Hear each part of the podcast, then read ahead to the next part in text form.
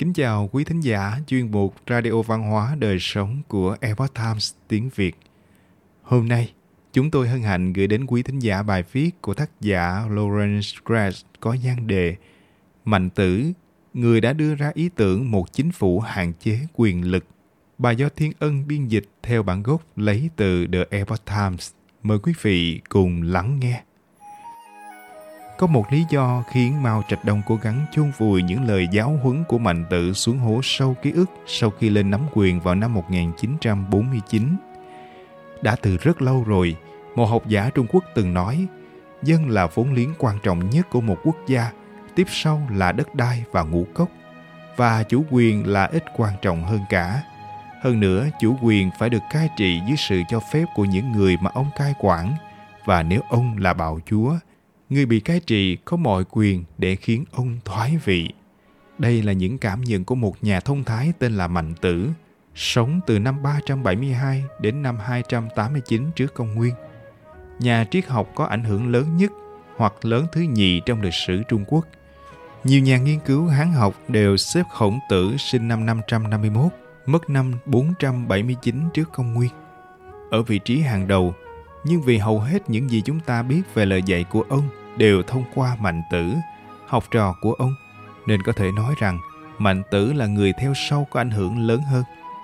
Trên thực tế, hai vĩ nhân này là những nhà tư tưởng cổ đại duy nhất của Trung Quốc vang danh đến tận Tây Phương. Thậm chí còn có tên đã được Latin hóa. Hãy coi đây là phần mở rộng của phần trước mà chúng tôi đã viết. Các triết gia vĩ đại của Trung Quốc sẽ thấy kinh hoàng bởi những gì mà Mao và Đảng Cộng sản Trung Quốc gây ra.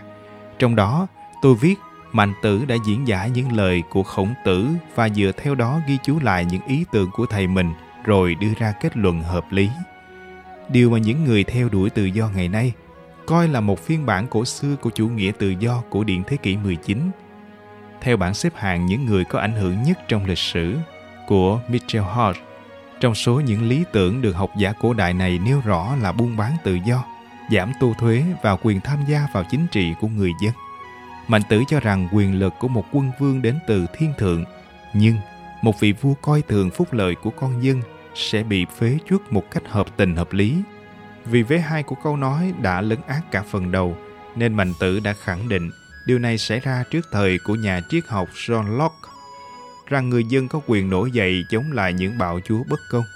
Đó là một khái niệm đã được chấp nhận rộng rãi ở Trung Quốc Quan điểm của ông đã được nghiên cứu trong gần 22 thế kỷ tại một vùng lãnh thổ chiếm hơn 20% dân số thế giới. Chỉ có một số ít triết gia trong lịch sử đã tạo ra ảnh hưởng lớn đến như vậy. Theo Sam Lesh, một nhà ngôn ngữ học người Scotland thế kỷ 19 có thẩm quyền về các văn bản cổ của Trung Quốc, lưu ý rằng Mạnh Tử không phải là người được các hoàng đế Trung Quốc ưa thích, bởi vì giống như bất kỳ nhà nho tài giỏi nào, Ông không tin tưởng vào đặc quyền thần thánh của bất kỳ người cai trị nào. Hàng trăm năm sau thời của Mạnh Tử, người Âu Châu cuối cùng cũng đã đúc kết được kết luận tương tự về ông. Mạnh Tử tin rằng quân thần phải có phẩm hạnh đạo đức cao thượng và đối xử phù hợp với thần dân của họ. Đạo cai trị của họ phải là một sự tiếp cận nhẹ nhàng, khuyến khích các cá nhân sống một cuộc đời trung thực. Vì những tư tưởng này các triết gia cổ đại Trung Hoa luôn được những người bị cai trị ủng hộ hơn nhiều so với những bậc đế vương. Theo bao Menin tại libertarium.org nhận xét, ông đã không đồng tình với phương cách trừng phạt nặng tay. Ông đã nhắc đến điều này một cách rõ ràng trong câu chuyện về người nông dân. Một ngày nọ, có một người nông dân đang đi thăm đồng. Khi thấy lúa chưa sẵn sàng để thu hoạch, ông lo lắng nên đã ngắt bỏ đọt non để cây phát triển nhanh hơn. Khi ông về nhà và kể cho gia đình mình nghe, con trai ông ra đồng kiểm tra và thấy rằng lúa đều bị héo rũ. Đạo lý rút ra từ câu chuyện này là không nên ép buộc một thứ gì đó và bắt chúng phát triển theo ý mình. Thay vào đó, bạn phải tạo ra một môi trường thích hợp. Tương tự, con người thăng hoa về mặt đạo đức không phải từ mệnh lệnh hay đe dọa trừng phạt. Một số người muốn cai trị những người khác và gần như giống những gì định nghĩa. Họ hầu như luôn là những người ít thích hợp nhất để làm điều đó Tổng thống Thomas Jefferson đã viết ông chưa bao giờ có thể tưởng tượng bằng cách gì mà bất kỳ một con người lý trí nào có thể mang lại hạnh phúc cho bản thân từ việc thực thi quyền lực đối với người khác. Một tác giả người Anh C.R.R. Tolkien đã nói rằng nhiệm vụ không hợp cách nhất của bất kỳ người nào, ngay cả những vị thánh, là cai trị những người khác. Không ai trong một triệu người là phù hợp với nó, ít nhất là trong số tất cả những người khao khát nó. Nhiều thế kỷ trước, Mạnh Tử đã viết, người đàn ông vĩ đại có ba điều mà ông hướng đến, và làm bá vương không phải là một trong số đó. Một là cha và mẹ ông đều sống khỏe mạnh, và tình trạng của huynh đệ không khiến ông lo lắng. Hai là khi ông nhìn lên, sẽ không có lý do gì để cảm thấy hổ thẹn với trời cao. Còn khi nhìn xuống, ông cũng không cần phải đỏ mặt trước những người khác. Ba là ông có thể chiêu mộ những bậc nhân tài từ khắp đất nước, hướng dẫn và bồi dưỡng họ. Khi Mao Trạch Đông áp đặt chủ nghĩa cộng sản lên Trung Quốc năm 1949, ông ta đã cố vùi chôn những lời giáo huấn của Mạnh Tử trong hố ký ức Orwellian như một tàn tích của lịch sử suy vi và phong kiến của đất nước. Tất nhiên, lý do cơ bản cho sự thù địch của Mao lẽ ra phải rõ ràng hơn.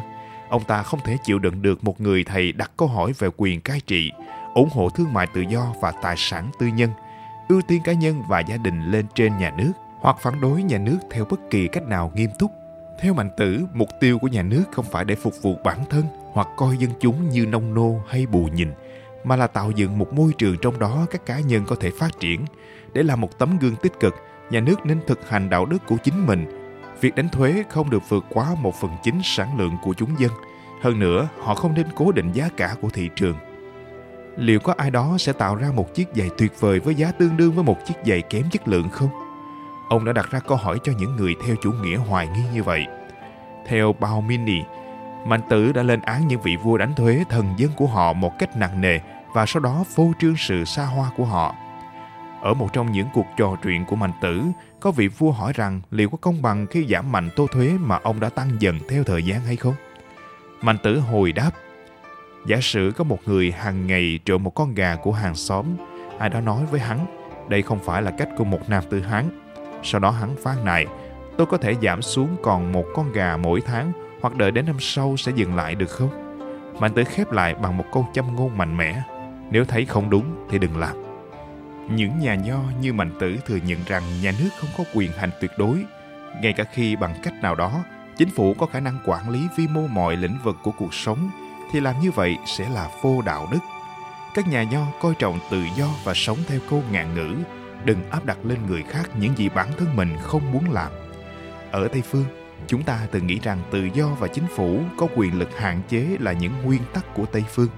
Tuy nhiên, các học giả Đông Phương như Khổng Tử và Mạnh Tử chứng minh rằng không phải như vậy.